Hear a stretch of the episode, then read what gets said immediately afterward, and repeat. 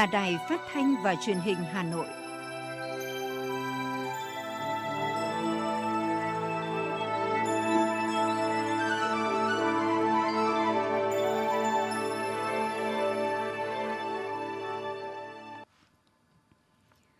Thưa quý vị và các bạn, bây giờ là chương trình thời sự của Đài Phát thanh và Truyền hình Hà Nội đang được phát trực tiếp trên sóng FM tần số 90 MHz. Tối nay thứ bảy, ngày 9 tháng 10 năm 2021 có những nội dung chính sau đây.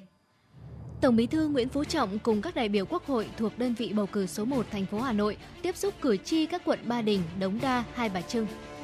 Thủ tướng Phạm Minh Chính yêu cầu không được lơ là chủ quan trong phòng chống dịch COVID-19. Hà Nội đồng ý mở lại chuyến bay đi đến thành phố Hồ Chí Minh và Đà Nẵng. Nguy cơ thiếu nước ở khu vực sông Hồng do lưu lượng xuống thấp kỷ lục. Phần tin thế giới có những tin chính, Nga sẵn sàng hỗ trợ châu Âu vượt qua khủng hoảng năng lượng. Tổ chức Hợp tác và Phát triển Kinh tế thông báo đạt đột phá trong cuộc cải cách thuế toàn cầu. Chìm thuyền ở Cộng hòa Dân chủ Congo, hơn 100 người chết và mất tích. Sau đây là nội dung chi tiết sẽ có trong chương trình. Thưa quý vị và các bạn, sáng nay Tổng Bí thư Nguyễn Phú Trọng cùng các đại biểu Quốc hội thuộc đơn vị bầu cử số 1 thành phố Hà Nội đã tiếp xúc cử tri các quận Ba Đình, Đống Đa, Hai Bà Trưng trước kỳ họp thứ hai Quốc hội khóa 15. Hội nghị được tổ chức trực tiếp kết hợp trực tuyến từ điểm cầu chính tại trụ sở Ủy ban dân quận Ba Đình tới 57 điểm cầu các phường thuộc ba quận nêu trên với gần 800 cử tri tham gia. Dự hội nghị có đại diện Văn phòng Trung ương Đảng, đại biểu thành phố Hà Nội, có các đồng chí Đinh Tiến Dũng, Ủy viên Bộ Chính trị, Bí thư Thành ủy, trưởng đoàn đại biểu Quốc hội thành phố, Nguyễn Ngọc Tuấn, Phó Bí thư Thành ủy, Chủ tịch Hội đồng nhân dân thành phố, Phó trưởng đoàn đại biểu Quốc hội thành phố, các ủy viên Ban Thường vụ Thành ủy. Thay mặt các đại biểu Quốc hội phát biểu tiếp thu ý kiến, kiến nghị của cử tri, Tổng Bí thư Nguyễn Phú Trọng khẳng định các ý kiến đều rất chất lượng, sâu sắc, thể hiện tâm huyết trách nhiệm với sự nghiệp chung. Theo Tổng Bí thư Nguyễn Phú Trọng, đại dịch COVID-19 ảnh hưởng rất lớn đối với thế giới nói chung, trong đó có nước ta, nhưng dưới sự lãnh đạo quyết liệt của các cấp các ngành, sự vào cuộc của cả hệ thống chính trị và sự đồng lòng ủng hộ của nhân dân, công tác phòng chống dịch COVID-19 đã đem lại hiệu quả, các hoạt động của đất nước vẫn diễn ra bình thường trong điều kiện phòng chống dịch bệnh. Trong khó khăn, cơ đồ, tiềm lực, vị thế, uy tín và sức mạnh tổng hợp quốc gia tiếp tục được củng cố. Truyền thống đoàn kết, tinh thần tương thân tương ái, lá lành đùm lá rách tiếp tục lan tỏa mạnh mẽ trong xã hội. Tuy nhiên, Tổng Bí thư nhìn nhận đất nước ta đang còn rất khó khăn, tình hình dịch bệnh vẫn có nguy cơ cao, tăng trưởng kinh tế đạt thấp, tham nhũng, lãng phí, tiêu cực diễn biến phức tạp, Tổng Bí thư Nguyễn Phú Trọng yêu cầu thời gian tới cả nước cần tiếp tục phát huy tinh thần đoàn kết, thống nhất, ý chí quyết tâm cao để vượt qua khó khăn, trong đó tuyệt đối không được chủ quan, lơ là, tự mãn trước dịch bệnh COVID-19, tập trung đẩy mạnh phát triển kinh tế, giữ vững an ninh chính trị, trật tự an toàn xã hội để đất nước bình yên mới có điều kiện phát triển. Tổng Bí thư Nguyễn Phú Trọng khẳng định bản thân sẽ nỗ lực hết sức để đóng góp xây dựng Quốc hội thực sự của dân, do dân, vì dân – mỗi đại biểu Quốc hội thực sự là đại biểu trung thực, trung thành, không ngừng cố gắng thực hiện tốt ba nhiệm vụ trọng yếu, thể chế hóa chủ trương, đường lối của Đảng, xây dựng luật pháp đúng với thực tế, giám sát tối cao và quyết định những vấn đề quan trọng của đất nước. Tổng Bí thư Nguyễn Phú Trọng đề nghị cử tri và nhân dân tiếp tục theo dõi, giám sát, góp ý kiến kịp thời xây dựng Đảng, xây dựng hệ thống chính trị, cùng chung sức đồng lòng giữ gìn cơ đồ cha ông để lại. Thông tin nhanh về kết quả hội nghị Trung ương 4 khóa 13 vừa qua, Tổng Bí thư Nguyễn Phú Trọng cho biết sắp tới Ban Bí thư sẽ chỉ đạo tổ chức hội nghị toàn quốc, quán triệt nghị quyết hội nghị với hai trọng tâm là phát triển kinh tế xã hội, xây dựng chỉnh đốn Đảng và hệ thống chính trị. Trên cơ sở đó, toàn Đảng sẽ đẩy mạnh đấu tranh, quyết tâm quét sạch chủ nghĩa cá nhân, không chỉ chống tham nhũng mà phải chống cả tiêu cực, ngăn chặn đẩy lùi, kiên quyết đấu tranh, xử lý nghiêm minh sự suy thoái về tư tưởng chính trị, đạo đức lối sống, những biểu hiện tự diễn biến, tự chuyển hóa trong nội bộ. Tổng Bí thư Nguyễn Phú Trọng khẳng định tuyệt đối tin tưởng đội ngũ lãnh đạo và nhân dân thủ đô Hà Nội với truyền thống văn hiến anh hùng sẽ xây dựng thủ đô ngày càng đàng hoàng hơn, to đẹp hơn. Đảng bộ chính quyền và nhân dân Hà Nội sẽ phát huy truyền thống vẻ vang, những danh hiệu cao quý được cả nước và bạn bè thế giới tôn vinh, phấn đấu không ngừng để dẫn đầu trở thành tấm gương cho cả nước noi theo, xứng đáng là thủ đô anh hùng của dân tộc Việt Nam anh hùng. Thưa quý vị, sáng nay, tiếp xúc cử tri huyện Tiên Lãng, thành phố Hải Phòng theo hình thức trực tuyến đến 21 điểm cầu các xã thị trấn. Chủ tịch Quốc hội Vương Đình Huệ đã báo cáo thêm một số nội dung chính của kỳ họp thứ hai. Trong đó, Quốc hội sẽ bàn về nền kinh tế đất nước sau dịch bệnh COVID-19, xem xét hiệu quả quản lý sử dụng đất đai. Nhấn mạnh những nội dung nghị quyết 30 của Quốc hội, Chủ tịch Quốc hội Vương Đình Huệ cho rằng đây là một quyết định thể hiện tính hành động cao của Quốc hội vì an toàn sức khỏe của nhân dân khi trao thêm quyền cho chính phủ để chỉ đạo phòng chống dịch. Sau khi ban hành nghị quyết 30, Ban cán sự Đảng Chính phủ và Ủy ban Thường vụ Quốc hội đã họp liên tục xem xét và ban hành ba gói chính sách hỗ trợ cho người dân và doanh nghiệp. Chủ tịch Quốc hội Vương Đình Huệ cũng cho biết, trong thời gian tới, Quốc hội có hơn 120 đề án về tiếp tục đổi mới, nâng cao chất lượng hoạt động của Quốc hội và các cơ quan của Quốc hội trên tất cả các lĩnh vực công tác như lập pháp, giám sát và quyết định những vấn đề quan trọng của đất nước. Chủ tịch Quốc hội Vương Đình Huệ thống nhất cao với kiến nghị của một số cử tri về công tác phòng chống dịch cần có chiến lược đồng bộ, bài bản, nhất quán từ trung ương đến địa phương trên cơ sở khoa học, thực tiễn, tránh bị động và lúng túng. Quan trọng là phải dự báo được tình hình để có kịch bản dự báo ứng phó, phải đi trước một bước trong phòng chống dịch. Chủ tịch Quốc hội cho biết, Trung ương đã bàn bạc thống nhất chuyển từ mục tiêu không Covid sang sống chung với Covid, đồng thời vẫn duy trì thực hiện nhiệm vụ mục tiêu kép nhưng phải đặt trọng tâm vào việc thích ứng an toàn với dịch bệnh COVID-19 với điều kiện là tiếp tục duy trì độ bao phủ của vaccine. Sáng nay, Thủ tướng Phạm Minh Chính, trưởng ban chỉ đạo quốc gia phòng chống dịch COVID-19 chủ trì họp trực tuyến toàn quốc ban chỉ đạo với 63 tỉnh thành phố để đánh giá công tác phòng chống dịch COVID-19 thời gian qua và nhiệm vụ giải pháp phục hồi phát triển kinh tế xã hội. Cuộc họp được tổ chức sau khi Hội nghị Trung ương 4 khóa 13 đã dành thời gian bàn sâu và cho chủ trương về phòng chống dịch COVID-19.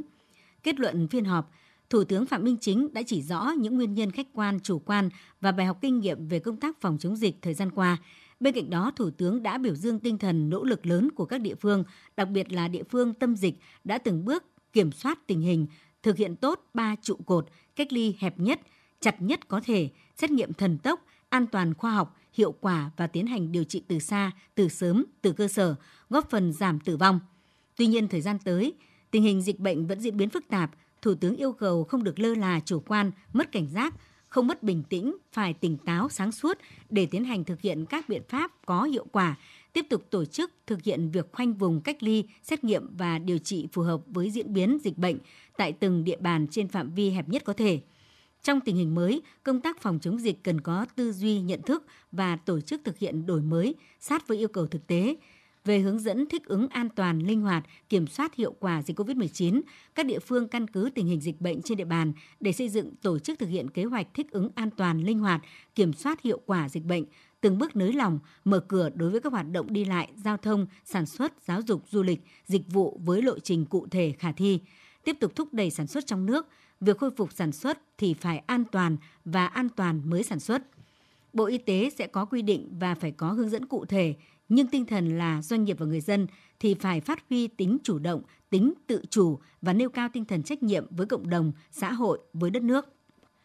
Ủy ban nhân dân thành phố Hà Nội vừa có văn bản hòa tốc gửi Bộ Giao thông Vận tải tham gia ý kiến đối với việc mở đường bay nội địa thường lệ đi và đến thành phố Hà Nội. Theo đó, Hà Nội ủng hộ các giải pháp đẩy mạnh phục hồi hoạt động sản xuất kinh doanh, phát triển kinh tế xã hội theo lộ trình thích ứng an toàn, linh hoạt, kiểm soát hiệu quả dịch bệnh. Về thời gian thực hiện, đường bay và tần suất khai thác từ ngày mai mùng 10 tháng 10 đến ngày 20 tháng 10 năm 2021, tổ chức khai thác đường bay giữa Hà Nội, thành phố Hồ Chí Minh và Hà Nội Đà Nẵng với tần suất một chuyến một ngày, chở khách hai chiều, ngồi giãn cách 50% công suất, tạm thời chưa khai thác đường bay từ các địa phương khác đến Hà Nội trên cơ sở đánh giá tình hình dịch bệnh trên địa bàn thành phố và các địa phương có liên quan. Trong thời gian tới, thành phố sẽ xem xét, tiếp tục báo cáo chính phủ và Bộ Giao thông Vận tải điều chỉnh cho phù hợp.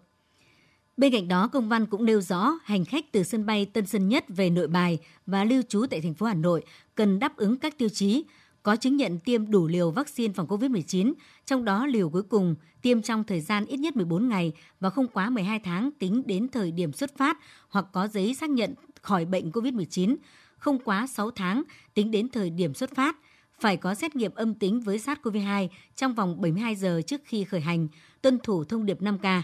Hành khách khai báo y tế tại điểm xuất phát và điểm đến theo quy định tạm thời của Bộ Giao thông Vận tải – cam kết và tuân thủ đầy đủ các biện pháp phòng chống dịch của thành phố và các địa phương liên quan. cách ly tập trung 7 ngày tại các khu cách ly tập trung của thành phố hoặc các cơ sở lưu trú khách sạn do thành phố công bố.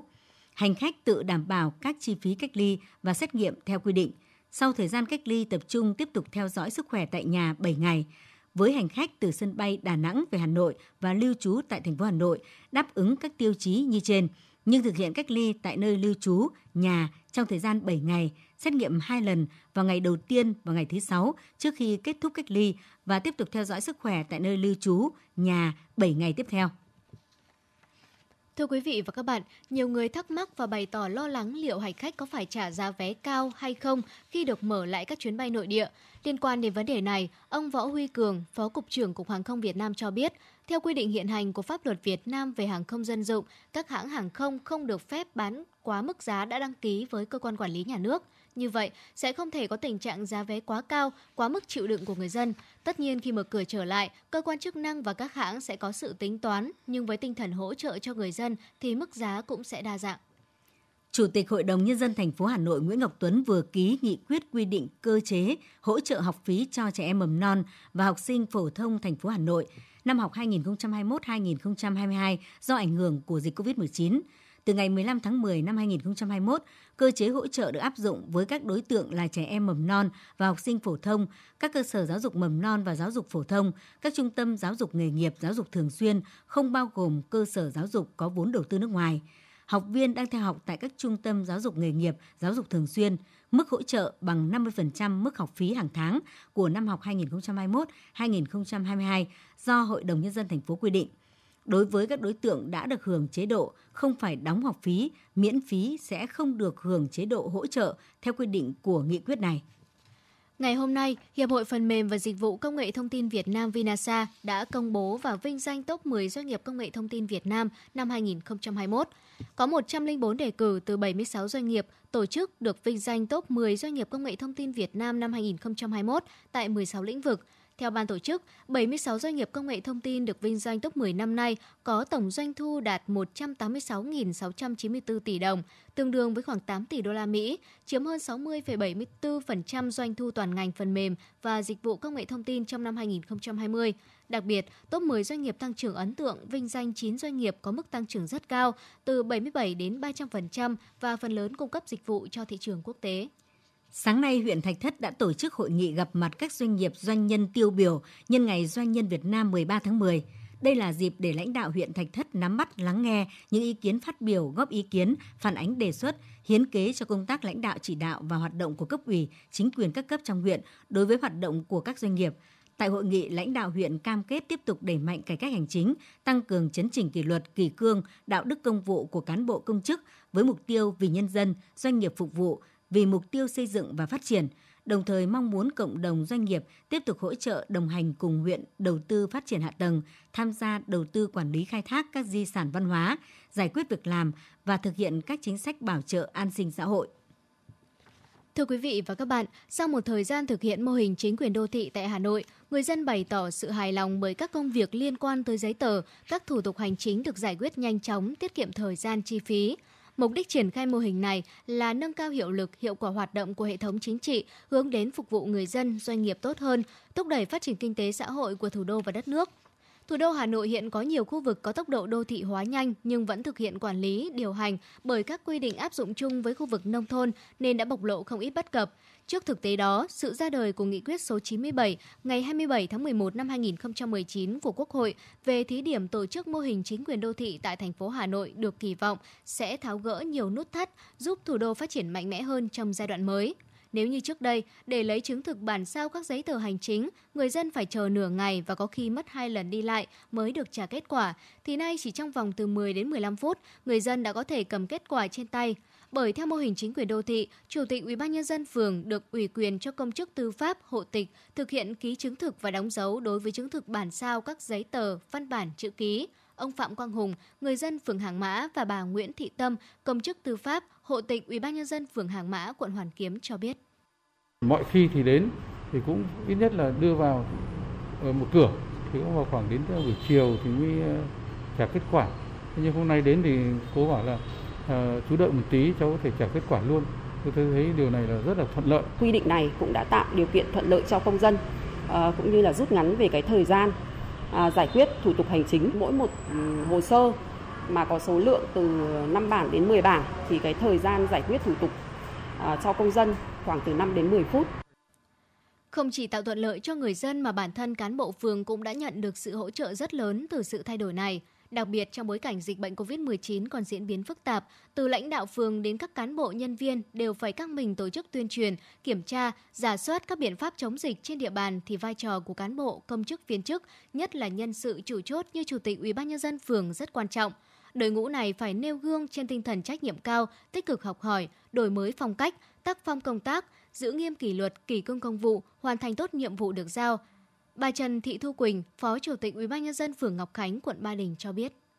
Có những cái buổi mà các đồng chí lãnh đạo phường đều phải phải dự họp hoặc là tổ chức triển khai một số những cái nội dung nhiệm vụ khác. Đặc biệt là trong cái thời điểm này là chúng tôi phải chia ra hai tổ công tác để tăng cường đi kiểm tra hướng dẫn nhân dân thực hiện các biện pháp phòng chống dịch thì khi mà ủy quyền cho công chức tư pháp như vậy thì nó cũng rất là thuận lợi. Mấu chốt của tổ chức mô hình chính quyền đô thị tại thành phố Hà Nội là tăng cường quyền tự chủ, tự chịu trách nhiệm của chính quyền, xây dựng chính quyền hoạt động hiệu lực, hiệu quả và đáp ứng tốt hơn nhu cầu chính đáng của người dân, đảm bảo nhà nước thực sự của nhân dân, do nhân dân và vì nhân dân. Vì vậy, chính quyền đô thị khi hoạt động phải cho thấy sự nhanh chóng, linh hoạt, quyết liệt trong chỉ đạo giải quyết những vấn đề mới phát sinh – Bên cạnh việc triển khai hiệu quả các vấn đề mang tầm vĩ mô về kinh tế xã hội, an ninh quốc phòng, những vấn đề sát sườn với đời sống dân sinh đô thị như úng ngập, ô nhiễm môi trường, cấp nước, ủn tắc giao thông, đòi hỏi chính quyền phải có những quyết sách nhanh, bảo đảm tính thống nhất cao trong chỉ đạo, chỉ huy công việc. Ông Đỗ Doãn Hưng, quận Hoàn Kiếm nói: Dân nói trực tiếp những những cái nguyện vọng đời sống khó khăn của người ta để các ông chí tránh phó chủ tịch nghe và từng đó để về trao đổi nhau để từng bước giải quyết. Mô hình chính quyền đô thị là bước đi đột phá trong xây dựng, đổi mới chính quyền đô thị của thành phố Hà Nội, phù hợp với xu thế quản lý theo hướng phát triển bền vững. Với sự nỗ lực của các cấp chính quyền và sự đồng lòng, ủng hộ của người dân, mô hình này được kỳ vọng sẽ phát huy tốt vai trò, trách nhiệm cũng như sứ mệnh của Hà Nội đối với vùng thủ đô nói riêng và cả nước nói chung. Quyết tâm thực hiện thành công chủ trương này, các cấp ngành và người dân thành phố cần đồng thuận, nêu cao trách nhiệm gánh vác việc chung, góp phần phát triển thủ đô giàu đẹp, văn minh hiện đại.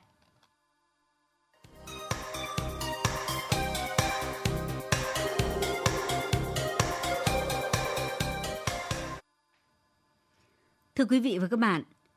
SRI là phương pháp canh tác lúa sinh thái dựa trên những tác động về kỹ thuật nhằm giảm chi phí đầu vào như giống, phân bón, thuốc trừ sâu, tiết kiệm nước tưới, nhưng mang lại hiệu quả và năng suất cao, thân thiện với môi trường. Hà Nội là địa phương đi đầu trong triển khai và sử dụng ngân sách nhà nước để phát triển mở rộng các mô hình ứng dụng SRI. Canh tác lúa ứng dụng SRI còn được gọi một cách dân dã ngắn gọn là ba giảm ba tăng – đã được áp dụng phổ biến trên địa bàn thành phố nhiều năm qua. Tại xã Phương Đình, huyện Đan Phượng, phương thức canh tác này được ứng dụng trên hầu như toàn bộ diện tích lúa vụ này. Được biết các diện tích này trước đây xã viên canh tác theo phương pháp truyền thống, gieo xạ dày, sử dụng các bộ giống cũ nên năng suất cũng như chất lượng lúa không cao.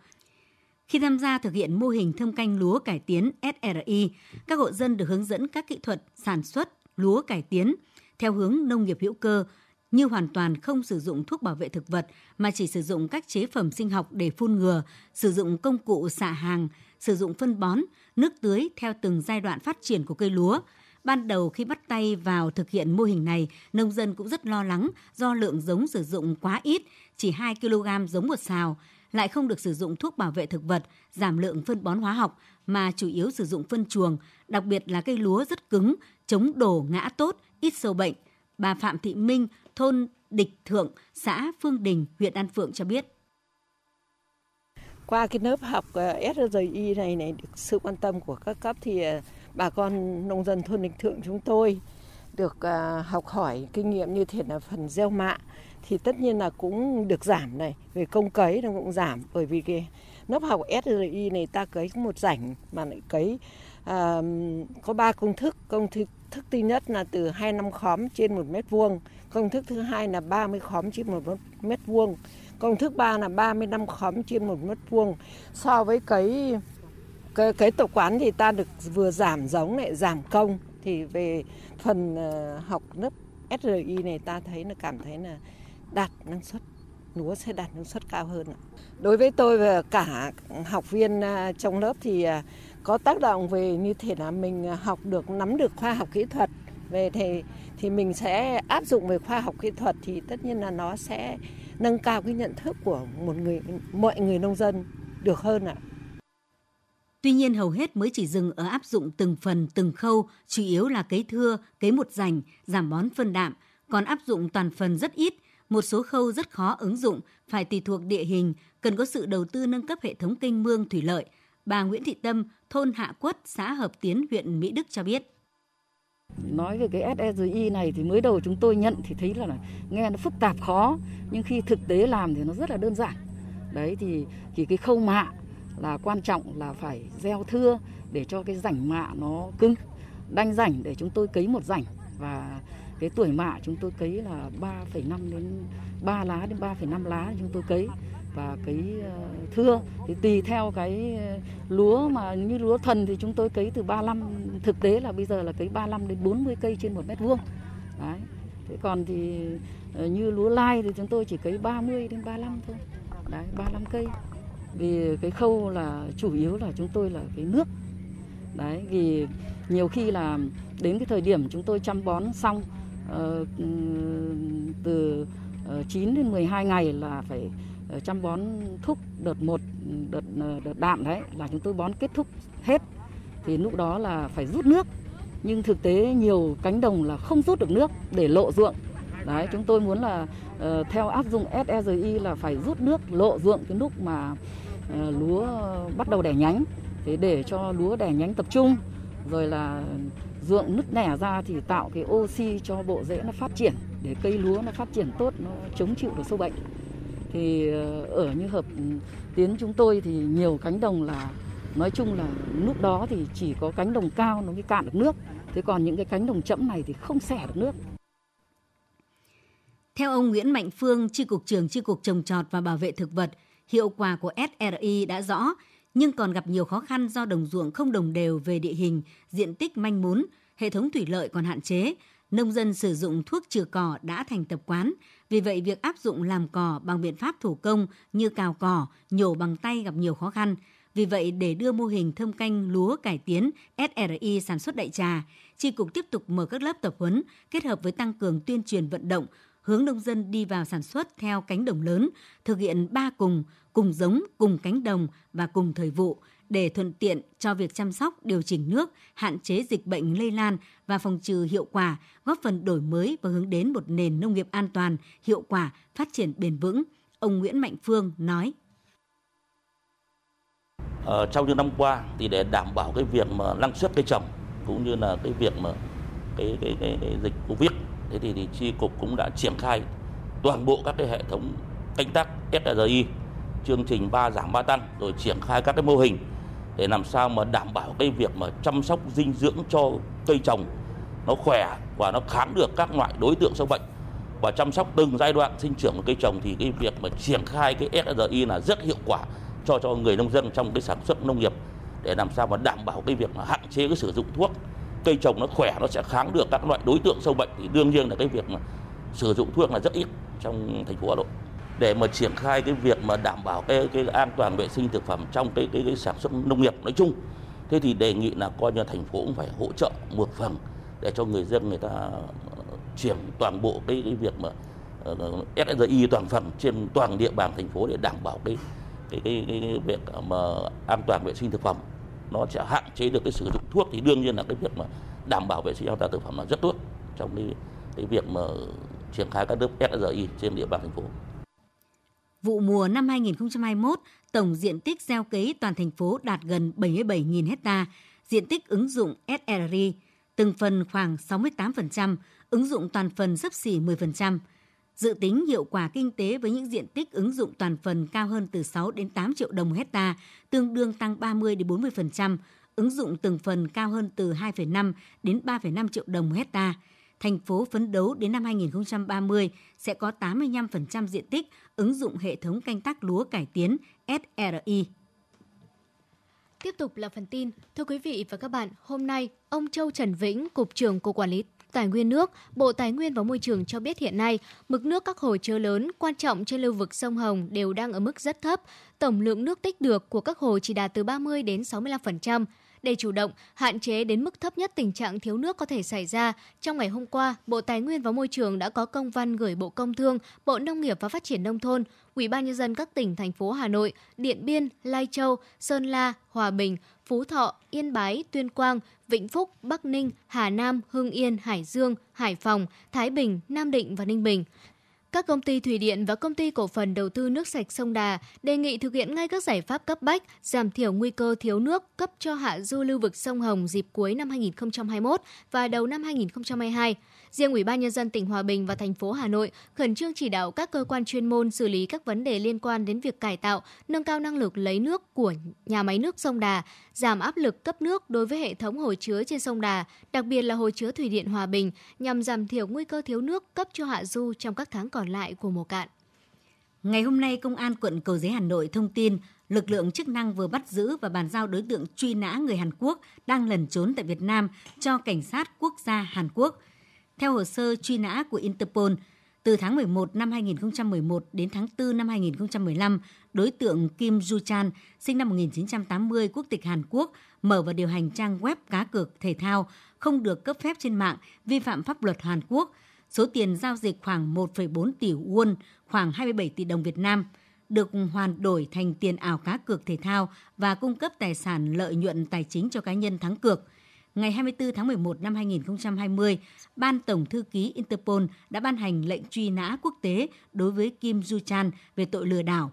Qua công tác nắm tình hình, Công an quận Cầu Giấy phát hiện đối tượng đang lẩn trốn trên địa bàn. Ngày 1 tháng 10 năm 2021, tổ công tác của Công an phường Nghĩa Tân phối hợp với đội an ninh Công an quận Cầu Giấy đã bắt giữ Kim Du Chan tại khu vực đường Trần Duy Hưng, quận Cầu Giấy ngày 6 tháng 10 năm 2021, tại sân bay quốc tế Nội Bài, Công an quận Cầu Giấy đã phối hợp với các đơn vị chức năng tiến hành bàn giao đối tượng truy nã Kim Du Chan cho Cảnh sát Quốc gia Hàn Quốc để xử lý theo thẩm quyền.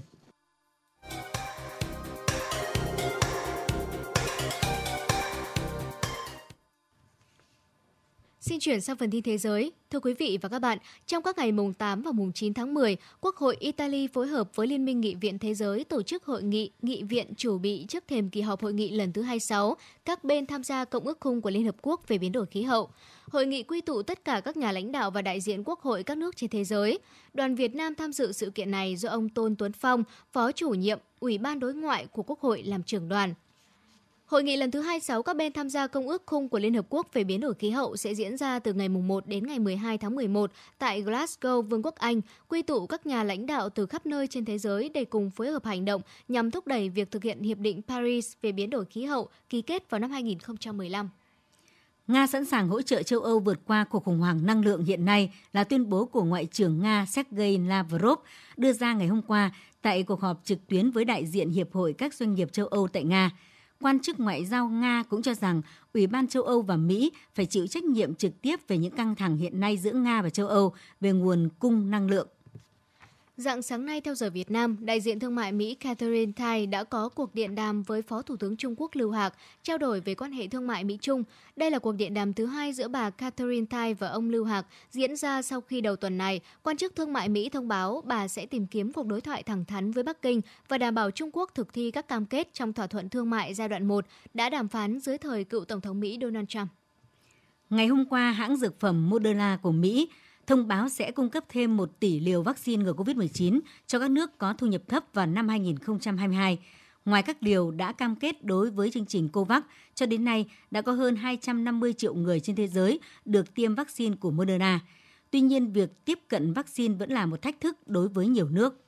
Ngày hôm nay, chính quyền địa phương cho biết ít nhất 55 người đã chết trong một vụ tai nạn chìm thuyền ở Cộng hòa Dân chủ Congo. Người phát ngôn chính quyền địa phương Joe Misiso cho biết nhiều người vẫn mất tích trong vụ lật thuyền này. Chiếc thuyền chở quá số người đang đi trên sông Congo và bị chìm gần thị trấn Bumba ở phía bắc Mongala. Theo người phát ngôn Joe Misiso, chỉ hơn 30 người đã được cứu.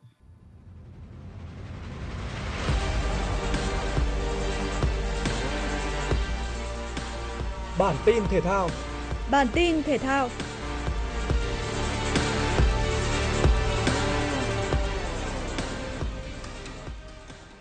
Tối qua, đội tuyển Việt Nam đã di chuyển ra sân bay quốc tế Dubai để làm thủ tục cho chuyến bay tới Oman, chuẩn bị cho trận đấu kế tiếp gặp Oman tại vòng loại thứ ba FIFA World Cup 2022 khu vực châu Á. Trước khi di chuyển đi Oman, huấn luyện viên trưởng Park Hang-seo đã quyết định điều chuyển hai cầu thủ trong số 5 cầu thủ thuộc lứa tuổi U22 sang đội tuyển U22 Việt Nam. Đó là tiền vệ Lê Văn Xuân và hậu vệ Nguyễn Thanh Bình. Trong ngày cuối cùng lưu tại UAE, huấn luyện viên Park Hang-seo đã chia các cầu thủ thành nhóm. Nhóm các cầu thủ đá chính ở trận gặp đội tuyển Trung Quốc ở lại khách sạn tập hồi phục. Nhóm các cầu thủ dự bị ra sân rèn rũa thêm các bài về kỹ chiến thuật dưới sự hướng dẫn của trợ lý Lee Yong-jin. Theo kế hoạch, sau khi di chuyển sang Oman, đội tuyển Việt Nam sẽ có quỹ thời gian 3 ngày với 3 buổi tập để chuẩn bị cho trận đấu với đội tuyển nước chủ nhà. Trận đấu này sẽ diễn ra vào lúc 23 giờ giờ Việt Nam ngày 12 tháng 10. Theo kết quả bình chọn của ban tổ chức Ngoại hạng Anh, Cristiano Ronaldo đã giành danh hiệu cầu thủ xuất sắc nhất tháng 9. Ngôi sao người Bồ Đào Nha đã ghi 3 bàn sau 3 trận đấu tại Ngoại hạng Anh trong tháng vừa qua. Trong giai đoạn từ 2003 đến 2009, khi còn khoác áo MU, Ronaldo từng 4 lần giành danh hiệu cầu thủ xuất sắc nhất tháng của ngoại hạng Anh. Kỷ lục giành nhiều danh hiệu này nhất đang thuộc về Aguero với 7 lần. Harry Kane và cựu danh thủ Steven Gerrard cùng xếp thứ hai với 6 lần. Tạp chí Frank Football đã chính thức công bố danh sách 30 ứng viên cho danh hiệu quả bóng vàng nam năm 2021. Theo đó, trong danh sách này bao gồm những siêu sao như Lionel Messi, Cristiano Ronaldo, Robert Lewandowski, Kylian Mbappe hay Neymar. Bên cạnh đó, danh sách ứng viên năm nay cũng có sự xuất hiện của những nhân tố mới như Ruben Dias, Gerard Moreno, Phil Foden hay Pedri. Đây đều là những cầu thủ đã có những màn trình diễn ấn tượng ở mùa giải vừa qua. Theo kế hoạch, lễ trao giải quả bóng vàng 2021 sẽ diễn ra vào ngày 29 tháng 11 tới đây tại nhà hát Charles Paris. Danh sách rút gọn 3 ứng viên cuối cùng cho danh hiệu này sẽ được công bố trước ngày trao giải. Kết quả cuối cùng sẽ được đưa ra dựa trên phiếu bầu của 180 nhà báo uy tín trên toàn thế giới. Dự báo thời tiết vùng châu thổ sông Hồng và khu vực Hà Nội đêm mùng 9 ngày mùng 10 tháng 10. Vùng đồng bằng Bắc Bộ có mưa to đến rất to, nhiệt độ từ 20 đến 24 độ. Vùng núi Ba Vì Sơn Tây có mưa to đến rất to, nhiệt độ từ 20 đến 22 độ. Ngoại thành từ Phúc Thọ tới Hà Đông có mưa to đến rất to, nhiệt độ từ 21 đến 23 độ. Phía Nam từ Thanh Oai Thường Tín đến Ứng Hòa có mưa to đến rất to, nhiệt độ từ 21 đến 23 độ. Mê Linh Đông Anh Sóc Sơn có mưa to đến rất to, nhiệt độ từ 20 đến 22 độ. Trung tâm thành phố Hà Nội có mưa to đến rất to, nhiệt độ từ 21 đến 23 độ. Quý vị và các bạn vừa nghe chương trình thời sự của Đài Phát thanh Truyền hình Hà Nội, chịu trách nhiệm sản xuất Phó Tổng giám đốc Nguyễn Tiến Dũng, chương trình do biên tập viên Trà My, đạo diễn Kim Oanh, các phát thanh viên Thanh Hiền Thu Thảo và kỹ thuật viên Viết Linh thực hiện. Xin chào và hẹn gặp lại quý vị trong những chương trình thời sự sau.